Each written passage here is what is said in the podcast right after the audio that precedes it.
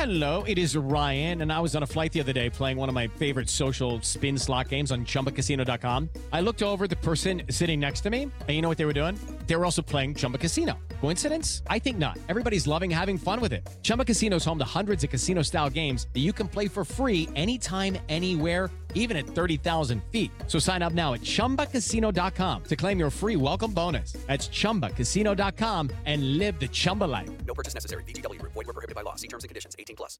Go to the window, open it, and stick your head out and yell, I'm as mad as hell, and I'm not going to take this anymore! I want you to get up right now. Get up, go to your windows, open them, out we can't fight in here. This is the war room. and I'm not going to take this is Sparta! The greatest trick Open the pod bay the door. devil ever pulled was convincing the world. Personally, Fight Club is I award you no not point, talk about Fight Club. and may God have mercy on your soul. Hello, everyone, and welcome to episode 21 of the Negs Best Film Podcast, part of NegsBestThing.com, and I am your host, Maddie Negs. Today, I am being joined by Phil from FilmBeef.com. Phil, how are you? I'm great. How are you today? I am pretty exhausted, actually. I just got back from a baseball game in Queens, New York. I watched the New York Mets today lose, which wasn't actually the best experience to the Washington Nationals. And then I went to a friend's house. We watched The Phenom, which is actually available right now on iTunes to rent currently. So we, we caught that. And then I hopped on a train, came back over here, and here we are. How about yourself?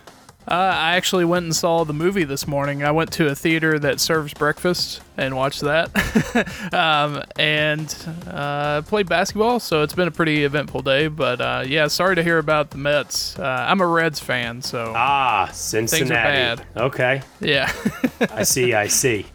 All right, well, in any case, the movie that you were alluding to is The Secret Life of Pets, and that is our main review of the episode today. But let's just kick it off with a little icebreaker first here, Phil. Tell me, what have you been watching this week at home? Well, at home, I actually watched The Purge Anarchy uh, for the first time. I was trying to catch up to watch The Purge Election Year, but uh, schedule didn't work out, so I didn't get to review it on Film Beef. But uh, my co-host and one of our friends actually reviewed it on there. But uh, Purge Anarchy, I actually liked it quite a bit. Really? Yeah, um, I, d- I don't know. I'm not usually a horror movie guy, and I wouldn't even consider Anarchy a horror movie, but uh, I enjoyed it. Uh, it it really felt like, um, you know, the Punisher from Marvel in the Purge universe with Frank Grillo. So. I don't know. I enjoyed it. Uh, I actually went and saw The Shallows with Blake Lively as well. Um, re- I like that one. yeah, uh, it was really cheesy in parts, but I enjoyed it uh, quite a bit actually. Yeah, I, I definitely thought it was from a B movie standpoint. If you take it on its own terms, I thought that what it set out to do, it did very well. Absolutely, and I've also been catching up on Mr. Robot season one, rewatching it because we're going to be recapping it on Film Beef. Um, Mr. Robot season two. So I've been told by numerous people that if there is one television show that I should be watching right now that I'm not, it is Mr. Robot. Do you concur with this statement? Absolutely, uh, the cinematography is crazy good. Uh, the story. Um, I won't give away much. It's definitely not just a hacker drama, and they actually put some effort into the the techno babble that they do spill out there. But uh, Rami Malek, I believe is how you pronounce his name. He's the lead character, and he's just he's incredible. Uh, not only to look at because he's unique with the the giant bug eyes as he's described as he's described in the show, but. Uh, Man, it's it's such a good show. I can't say enough good things about it. Yeah, because now that Game of Thrones is over, I'm really kind of. Yeah, I'm pretty starving for a new show. I will not be watching The Walking Dead when it returns back. I uh, I gave up in season six, and I will not be coming back for season seven, unfortunately.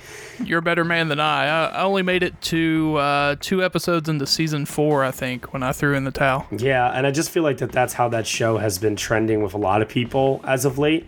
So I wonder how many years they truly think they do have left in that one because I've heard them say that they feel like it can go on for forever, really. Yeah, I think that was uh, Robert Kirkman's plan is to just kind of explore what happens as a zombie apocalypse progresses, and uh, I don't think there was really an end in sight. So There needs to be though, because I'm so conditioned now to watching television that has a beginning, a middle, and an end. Breaking Bad, beginning, middle, end. Mad Men, um, Game of Thrones. You know, shows that usually follow that formula tend to be so much more successful. And we're going to see the ending to a show that I can't wait to see come back, and that's The Leftovers on HBO. I love that show. Yeah, man. I it to me it's like an emotional experience every single time I watch a single episode. It, it just takes me on a roller coaster of emotion every time. And I love it to death. And I think it's criminally underappreciated and underseen. So with that said, if you're listening right now, do yourself a favor and check out HBO's The Leftovers. Yeah, International Assassin was one of the best episodes of TV I watched last year, I believe. If that does not get nominated for writing in a couple of days at this year's Emmy Awards, I, I just won't know what to do with myself. I really won't. I agree completely. because it really was a unique experience, unlike anything else I'd ever seen before. And I've never seen such a radical change between seasons. Like season one is so much different than season two, and it it got even better in season two. Uh, I'm really sad that it's gonna end, but hey, uh, if they have an end in sight, then it's probably better that way. I agree. I definitely agree with you on that. Like I was saying before, I caught The Phenom recently, which is a film that has Paul Giamatti, Ethan Hawke, uh, this new kid who plays the lead in the movie. I can't quite remember his name right now off the top of my head. I think it's um, Johnny. Johnny something. Johnny Simmons? Yeah, Johnny Simmons it is. It's a film directed by Noah Buschel. Indie film, very, very indie. And it's it's it's very how do I say this? Unconventional, I guess you could say. The ending caught me off guard. The psychological depth of the movie caught me off guard. The camera, the cinematography, the way that it was paced. eh, There was a lot in this movie that really, really, really took me by surprise.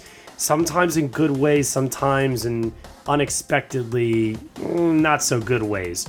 But on the whole, though, I thought it was definitely a very solidly crafted film, very well acted. I mean, Ethan Hawke is just, I feel like he's in a point in his life right now where he's just turning out quality performance after quality performance. And to a certain degree, I feel like he's always been that way. I just don't think people realized it. I agree with that actually. He was really phenomenal in this movie. It was like watching J.K. Simmons in Whiplash a couple of years ago, where every time he's on the screen, he's playing this very aggressive, violent character, but yet he's so magnetic, and it's like the screen just instantly lights up the minute he comes on. He comes on there. It's, he's just he's phenomenal in this. He really truly is. Yeah, I, I actually haven't heard of the, the Phenom actually. Oh no. No, I haven't. Well, l- l- let me tell you what it's about really quick. It's about a pitcher in the major leagues who's a rookie, admittedly, and he's throwing wild pitches. His head's not in the game. So they send him over to a sports doctor, like a psychologist, to talk to him, try to help him through whatever is going through his mind right now. And you ultimately start to uncover that Ethan Hawke, who plays the kid's father, basically abused him as a child. Not sexually, but verbally and physically. And that definitely is something that today, while he's playing the game, he has all of this expectation surrounding him because this is what his father pushed him to be. But you definitely get the sense that maybe this is not the life that he wanted to lead. It was something that he was good at, and because of his gift of being able to throw an over 100 mile per hour fastball or whatever the case may be, you know, there's that expectation that gets built up around you. Next thing you know, you're being offered millions of dollars. What does that do to a person? And so that's what the movie tries to explore. That's fascinating. Yeah, I'll have to check it out. It really, really is. And it's definitely uh, a hidden gem this year that I would recommend people to watch, but just with a little bit of caution. It's it's definitely very different in some some of the filming techniques and such. So, in any event, today we're going to be talking about a less unconventional film and a more some might say too much more, conventional movie in The Secret Life of Pets, directed by Chris Renaud and Yarrow Cheney. The Secret Life of Pets is Illumination Entertainment's follow up film to Minions. So, how does The Secret Life of Pets stack up? We're going to find out now. I'm Max, and I'm the luckiest dog in New York because of her. Come on, Max. I gotta go. See you tonight. Bye, Gidget. So long, Mel. See you later, Chloe.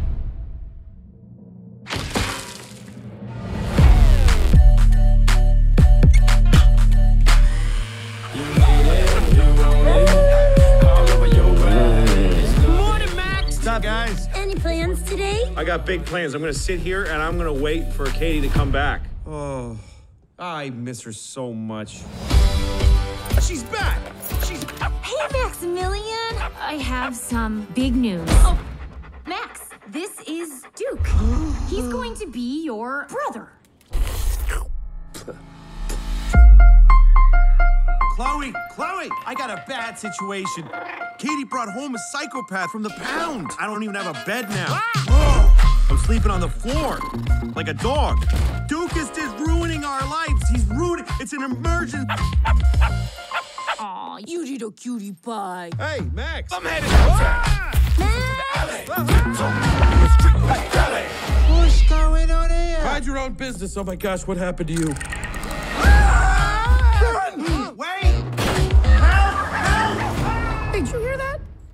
Butterfly!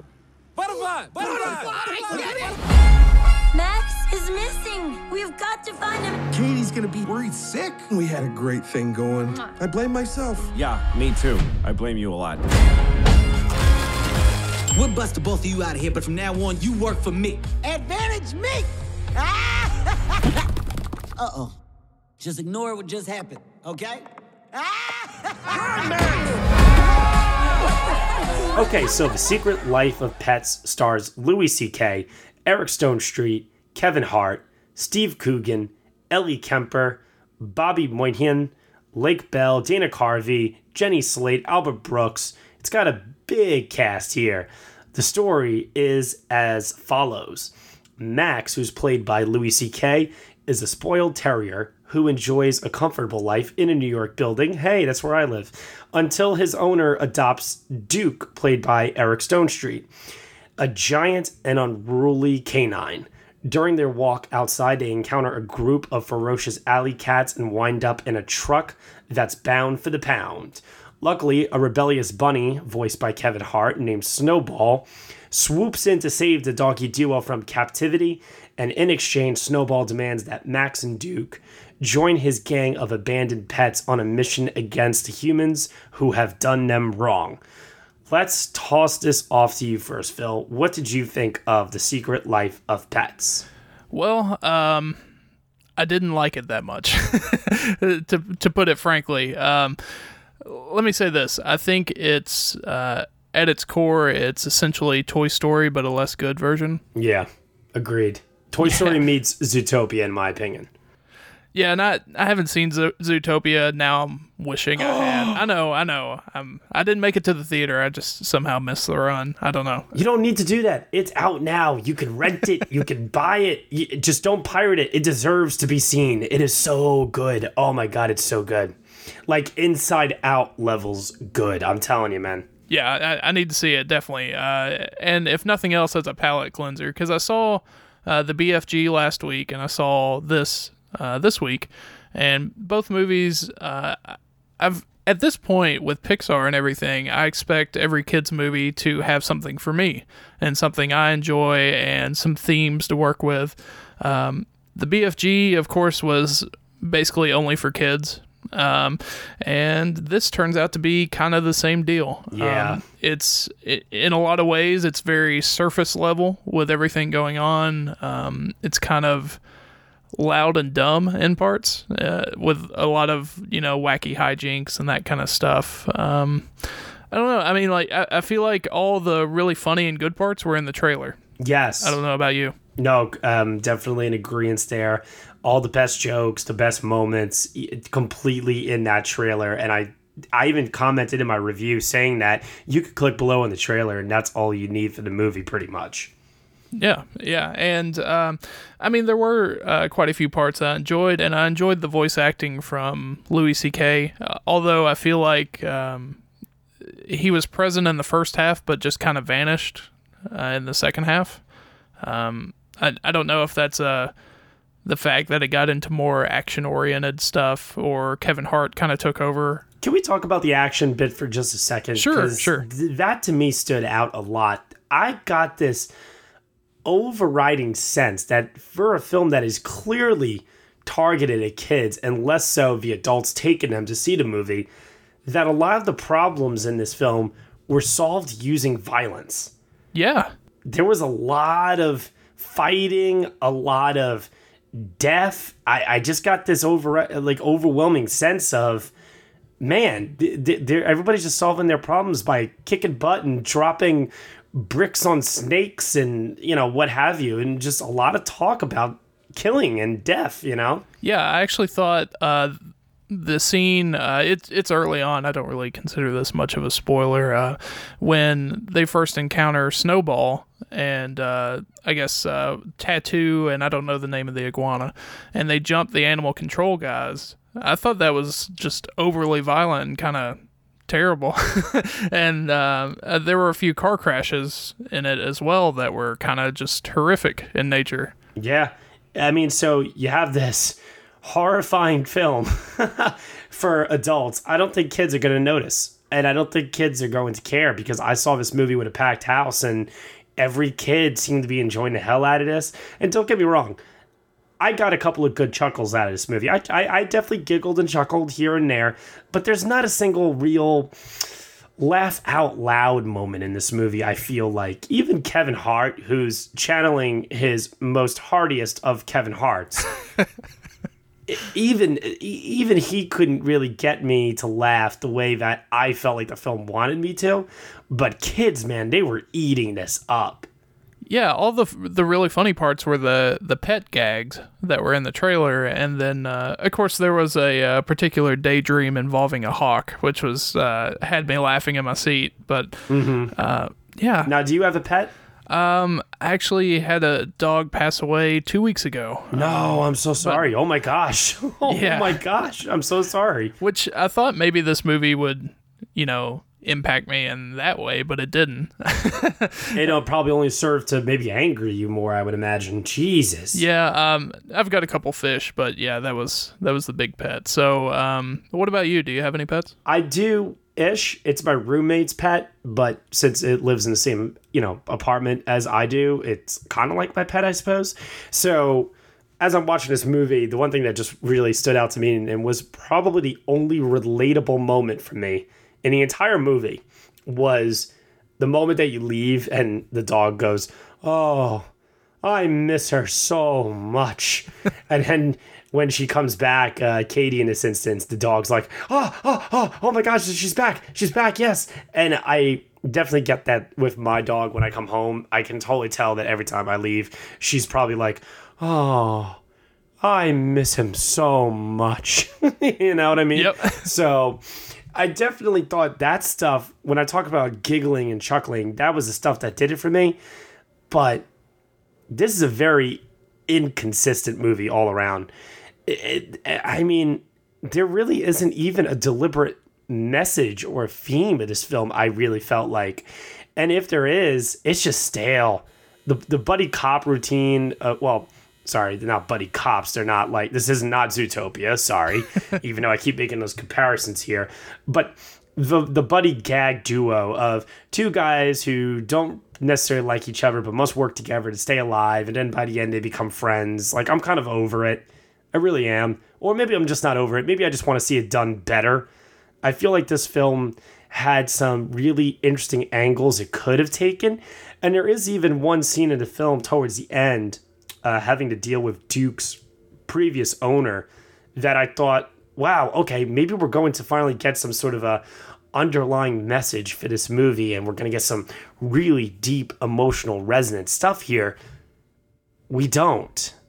And the film just glosses over it and it's just swiped underneath the rug and forgotten about in less than 10 minutes. And I just, I was baffled by that because I said to myself right away, man, when it comes to crafting these animated films, and you talk about story, you talk about character, Disney and Pixar, and some will argue, although I do think they are a little inconsistent sometimes as well, DreamWorks Animation, these guys got it down pat, and I don't think Illumination Entertainment has it yet.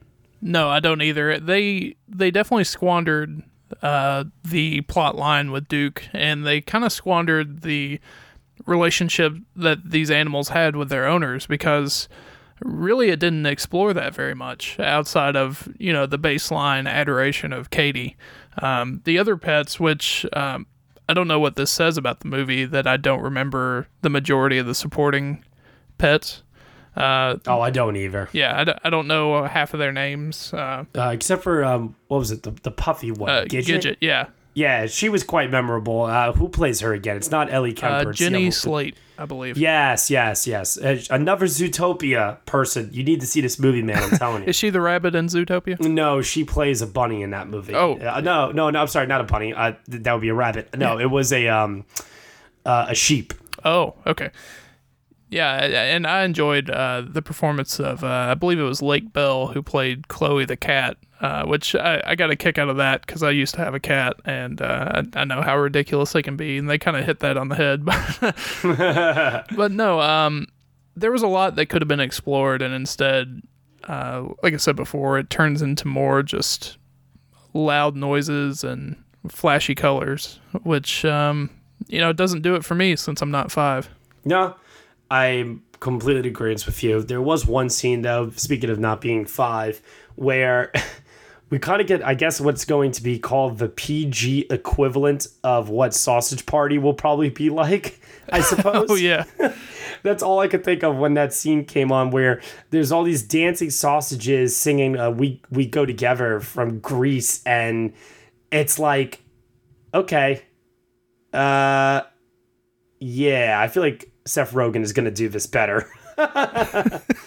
yeah, I felt the same way, and that scene just kind of came out of nowhere. uh, it really truly did. I don't know if it was supposed to be trippy or what the case was. We know that Seth Rogen was probably smoking some weed when he figured out the story for Sausage Party, but these guys, I'm not exactly 100% sure about that on here. And tying that in for a second, when it comes to like the music choices, you know, we got we got a Grease song, we got Taylor Swift, we got System of a Down of all people, you know, which is also in the trailer at one point. Once again, best moments being in the trailer. I got the sense that this film wanted to be modern, it wanted to have some pop culture uh, relevance to it. And once again, I, I just feel like everything that this film set out to do, even in an animation standpoint, I, I just don't know if it succeeded in any anywhere really. I really don't know. The voice acting, though, I'll give credit to the voice acting. I, I particularly enjoyed Louis C.K., Kevin Hart, uh, Jenny Slate. I thought they were fantastic here. I did too. Uh, I actually wanted to, as soon as I heard the song, I wanted to ask you about this since I knew you were from New York. Um, what do you think about the really cheesy "Welcome to New York" song that was playing at the at the very beginning with the opening narration from Max? Uh, no. I'll leave it at that. No. Yeah, I thought it was so cheesy.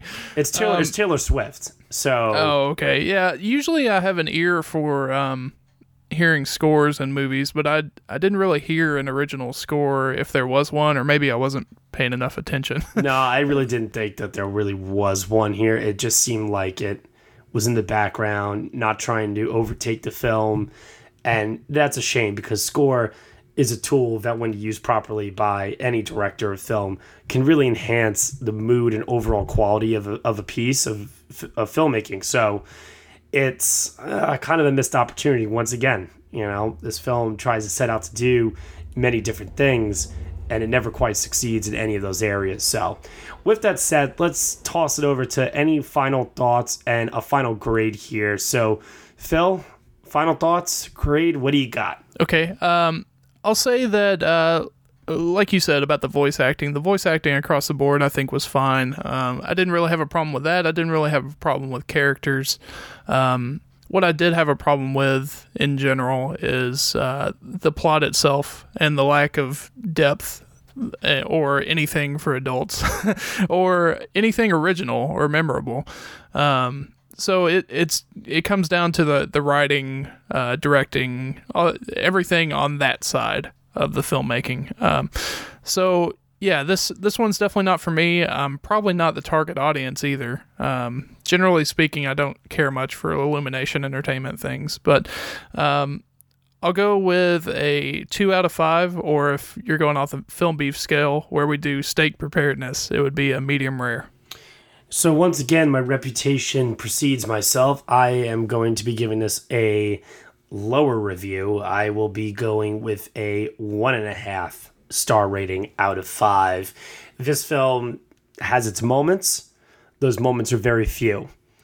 The only reason why it gets even that half star from me is because I know for a fact that if you take your children to see this, your children will most likely have a blast with it. But parents, listen up, take a nap. It's an 85 minute nap. It'll feel glorious. You will feel great. Take it. Take it good. Would it kill you to say something? I did. No. It's the first thing you've said in the last four hours. That's a. That's a fountain of conversation, man. That's a geyser. I mean, whoa, Teddy, stand back, man.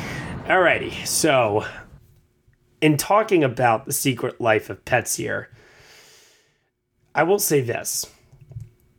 I needed a moment when I saw this movie. I needed it because there's been some really crazy stuff happening right now in our country at this current time. Not to get too heavy handed here, people. I'm not here to talk about that. What I am here to talk about is I want to talk about film as a means of escapism and what that means to you, Phil, what it means to me. Because when I saw this movie, even though the story wasn't exactly amazing, I was still in a movie and a lighthearted movie at that.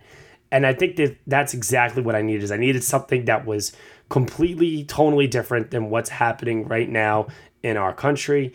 And I needed that to take my mind off of it. And it did that.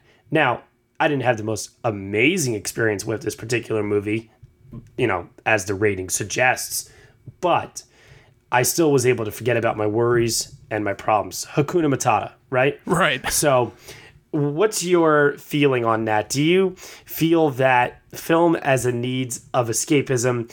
Do you feel that it is something that is essential? We definitely need it. And if so, can it be dangerous to overindulge in it?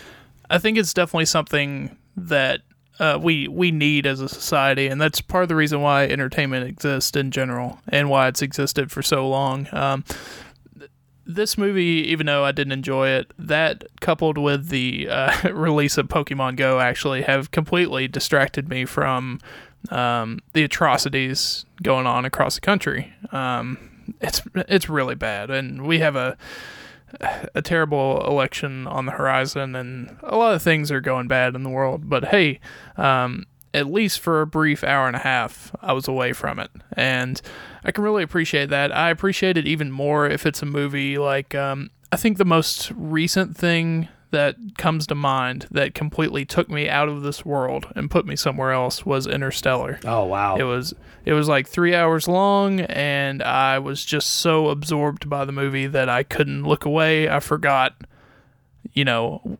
everything that was going on with me and was just in the movie. And I think there's something to be said about that. Um, of course, lesser movies don't exactly completely take me out of it, but if I'm not looking at my phone, and I'm in a dark room staring at a screen, uh, there's a lot of benefit to that. Now, um, I don't necessarily think there's an uh, a danger of overindulgence, but uh, you know, you, you do have to remember that you have responsibilities for one, and you can't just always escape things. And um, a lot of these things, even though you need an escape from them, it, you have to reflect on them and you know, kind of decide how you feel about it. And, um, you know, if it's something that requires action, then maybe you should hop to action as well. Yeah, I'm I'm in agreement with you on that. And the reason why I talk about overindulging a little bit is because I one time to my memory, and there might be a more recent time, but this one definitely because this has been ongoing for me for years. Ever since I saw the Lord of the Rings movie trilogy, which I always pinpoint to as the film that got me into films. I respect that so much. Thank you. Thank you. I grew up watching Jurassic Park and Star Wars and all these other movies, but it wasn't until at the ripe young age of 11 that I saw The Fellowship of the Ring and had that year long wait for The Two Towers and then that year long wait again for Return of the King. I was obsessed with those movies, completely obsessed. I wanted to spend as much time as possible in Middle Earth and in that world. And I think that today, from a television standpoint, Game of Thrones does that for me. And anybody that knows me personally knows that I never stop talking about Game of Thrones, even when it's off the air. I always talk about it constantly. I agree. because I think that when a film or a television series is able to build a world and tell a story within that world to the highest quality possible, I'm looking at you, Avatar. You were not of the highest quality possible in the storytelling department. in world building, you get an A. Storytelling, James Cameron, you still got some work. Anyways, when it's of the highest quality possible, I, I could stay there for years. Years, my head could be in that space, and I'll never want to leave. And one thing that I noticed uh, over the years between my comparisons with The Lord of the Rings and Game of Thrones is that they both deal in very similar themes friendship, loyalty, honor, things that at our core is what we feel makes us good human beings. And I think that when I see displays of that acted out on the screen, that's the feeling and that's those are the people that I, I want to be. And so I just want to stay with them for as long as I possibly can. And I feel that that is the very essence of escapism because I'm not so sure that seeing people act honorably, seeing people act uh, not selfishly, but out of love for others, I'm not sure if that's what I see on a day to day basis. Yeah, I don't see that either. And yeah, I, like I said, there's so many good things about film. Um, you, don't have to just get bogged down by everything. Um, there's a script. Uh, it, it ends. uh, things usually go pretty well, uh, as opposed to real life where things are not so great usually. Um, I, I don't know. I mean, I've been completely wrapped up in things before. Um, I've I've I'm sure I've overindulged in uh, especially Star Wars uh, and Lord of the Rings too. Harry Potter for people. Yeah, I- you yeah. know, there's a trend here with anything that's like an, a long, ongoing saga or series. You know, you said Star Wars before. Look at how many people that were. I don't want to, you know, disrespect and say old, but older than us were so excited when episode seven came out. And it's because they too have been in love with this world for decades. It, it, it's it's unbelievable when you can world build and you can have more than two hours. You know, you can have multiple movies or whether it be multiple episodes, but when you can build a world and re- make it something that is, uh, how do I say this? Like you, you could really put yourself into that world right. Yeah. And make that accessible to the audience. Man, oh man, you talk about building a franchise. I mean, Walking Dead, we talked about this earlier. Walking Dead could be the most amazing television show ever created. They could keep the actors on that show until they are all gray in the hair and they could be decades older. They won't. And the reason why they won't is because bad storytelling and they're losing people and the show is getting bad word of mouth. Now, I know it's hard to keep up good storytelling for a very long period of time, but how amazing would it be if Lord of the Rings just came out with a new movie? Let's say every, I don't know, let's say once every three years, forever. Ongoing adventures of new characters in this world. As long as it's not uh, Hobbit quality, I, I would I would I would love it so much. And that's why I'm really excited about the Cloverfield movies now because with Cloverfield and then with 10 Cloverfield Lane, they've built a world where this alien invasion has occurred and it looks like they're going to start showing it from the perspectives of different people and sh- uh, centering the films around that perspective and crafting a unique story around it. Th- that's that's brilliant. That is absolutely brilliant. Yeah, that's another film uh, that just I, I got completely wrapped up in. And the first Cloverfield, of course, I spent uh, I don't know how many hours, you know, analyzing the poster alone, trying to figure out what the monster was and all that stuff. And 10 Cloverfield Lane comes around, and, you know, every now and then, if it's, um, you know, the evening, I look up in the sky, I start thinking about the ending of that movie. Really? And there's yeah, and there's something to be said about that because I'm like, man, that's so good. It's so good. I love it. um, let me ask you this: uh, as far as escapism goes, um, when the uh, not to get too serious here, but the Aurora shootings happened um, with Dark Knight Rises, I it it hit me personally um, because it was almost like an attack on a sanctuary of mine. Did you feel the same way? Um, I can tell you that not a single time I spend at the movies doesn't go by that I don't say to myself, "Is this the movie that I'm going to be in if that were to happen to me? Is this going to be it?" Because I, I would hope that if God forbid something ever happened to me in a movie theater, I would hope that the movie I was watching was at least amazing and it was badass and people were like, "Oh, of course Negs would have been watching that." But if I like, you know, if it happened to me at Secret Life of Pets, people would be like, "Ah, man, he must have been really upset leading up to that moment." Like, ah, you know what I mean? So, right, yeah. I, I I'm I, man, I, I love that I'm trying to lighten up the mood here, but this is also a very serious subject matter and at the same time, uh I don't know if I'm being a little too truthful by revealing all this, but yes, yes, it, it definitely it crosses my mind a lot. So it had a huge, huge impact on me for sure. Um, yeah, it, it, it hurt. It kind of it kind of hurts my escapism too because like that was a place to go to get away, and then you know it didn't. The real life encroached on that. And um, yeah I, I feel the same way. Every time i go to a movie theater especially big packed ones like when i went and saw batman vs superman i went and saw it like the night it came out. And it was a packed crowd and I, the whole time i'm just thinking of aurora. And um, man it's that's rough. It was. I, I was thinking at the most i would say during star wars episode 7 biggest Oh, yeah, movie of all time. It's like why wouldn't it happen you know, was a thought that just kept going through my mind over and over. But I'm not going to let that stop me because at the end of the day, when we talk about terrible things in this world and terrorism, whether it be abroad or local here at home, they want you to live your life through fear.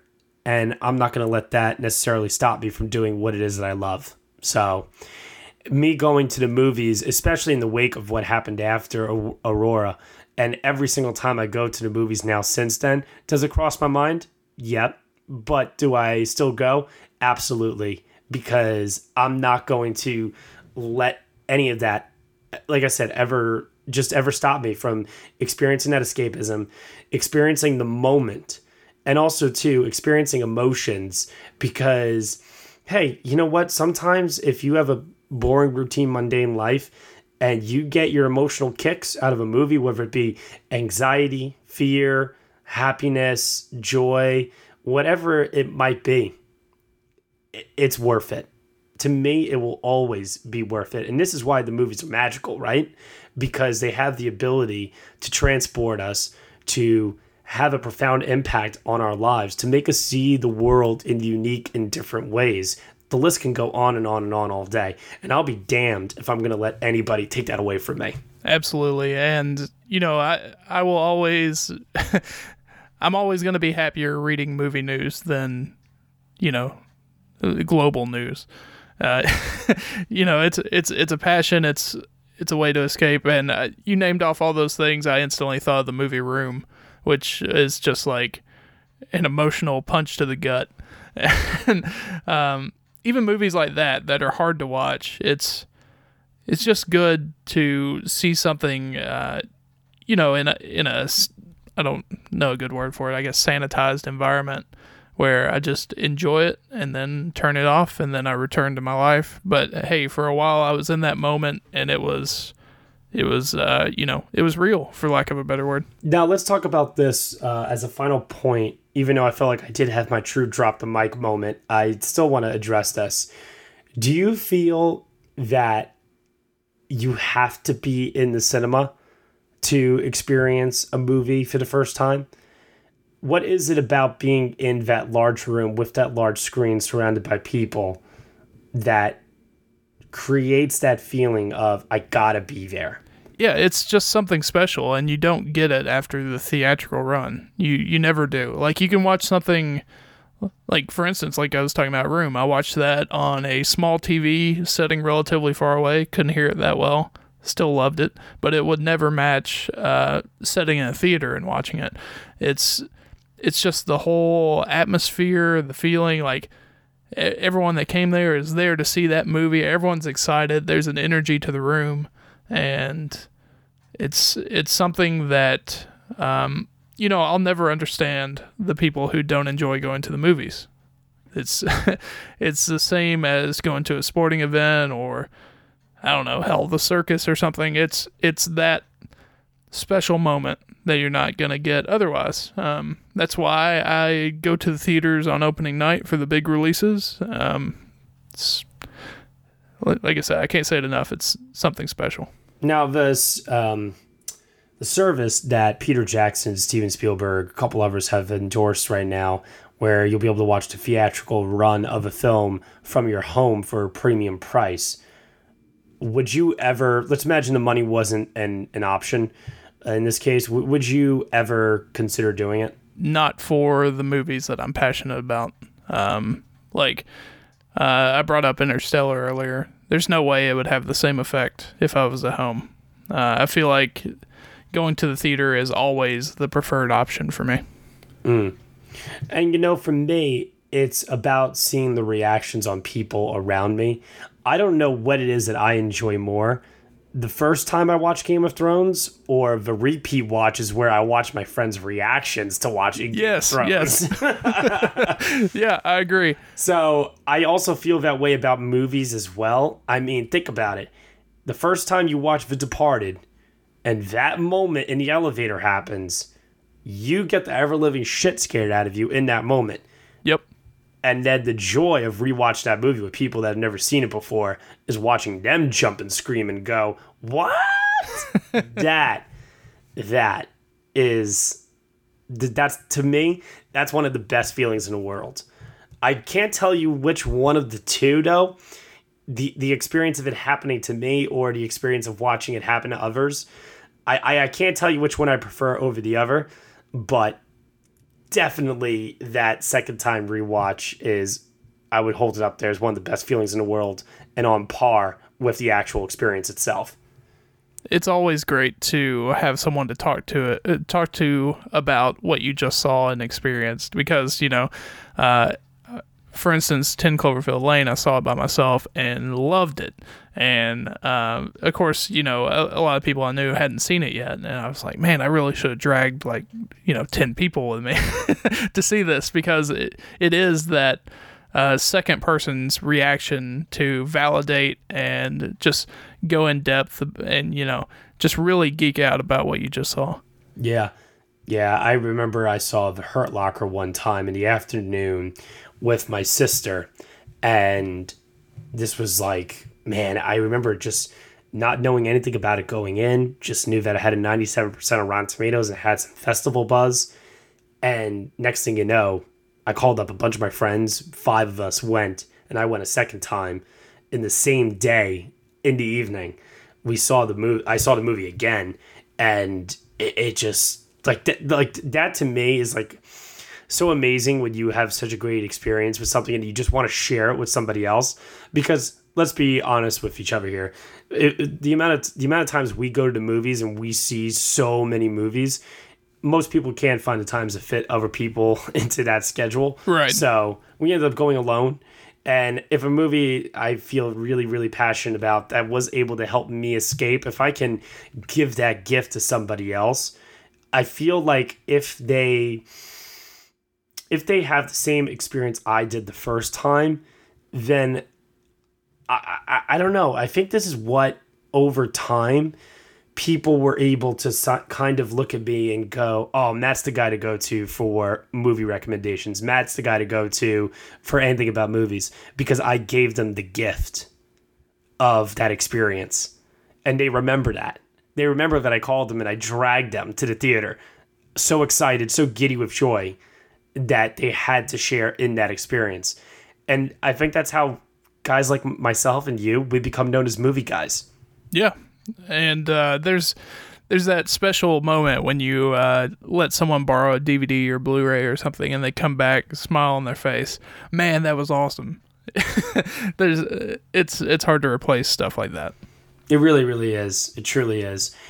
At this point, we're going to wind down now for this episode of the Next Best Film Podcast. But before we do, Phil, is there, are there any final thoughts you want to share with everybody? And where can we find you on the internet? Well, uh, first I want to say, you know, thank you a lot for having me on. Uh, we just kind of met over Twitter, and then this happened. So I'm I'm glad to have talked to you. I really enjoyed my time on here. Thank you. I really appreciate that. Uh, to plug my stuff, uh, I'm on Twitter at Film Beef Phil.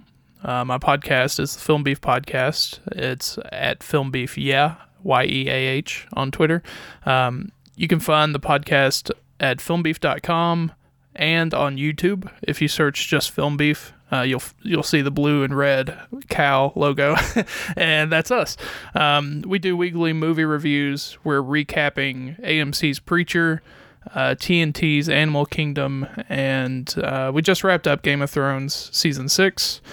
And uh, we're actually about to start Mr. Robot season two, uh, which you haven't if you haven't watched that, watch it on Amazon Prime and uh, follow along with us. Cool. All right, man. I want to thank you once again for being on here. This has been the Vineg's Best Film Podcast, episode number 21, a part of nextbestthing.com.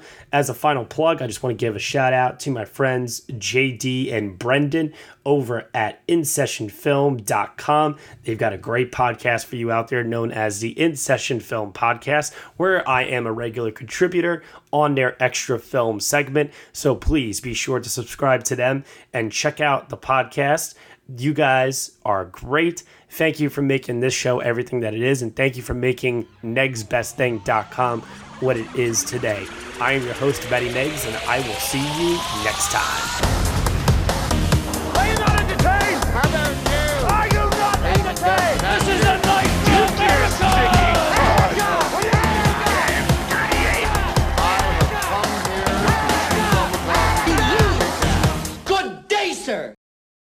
Hey guys, it is Ryan. I'm not sure if you know this about me, but I'm a bit of a fun fanatic when I can. I like to work, but I like fun too. It's a thing. And now the truth is out there. I can tell you about my favorite place to have fun Chumba Casino. They have hundreds of social casino style games to choose from, with new games released each week. You can play for free anytime, anywhere. And each day brings a new chance to collect daily bonuses. So join me in the fun. Sign up now at chumbacasino.com. No purchase necessary. Group. Void were prohibited by law. See terms and conditions. 18 plus.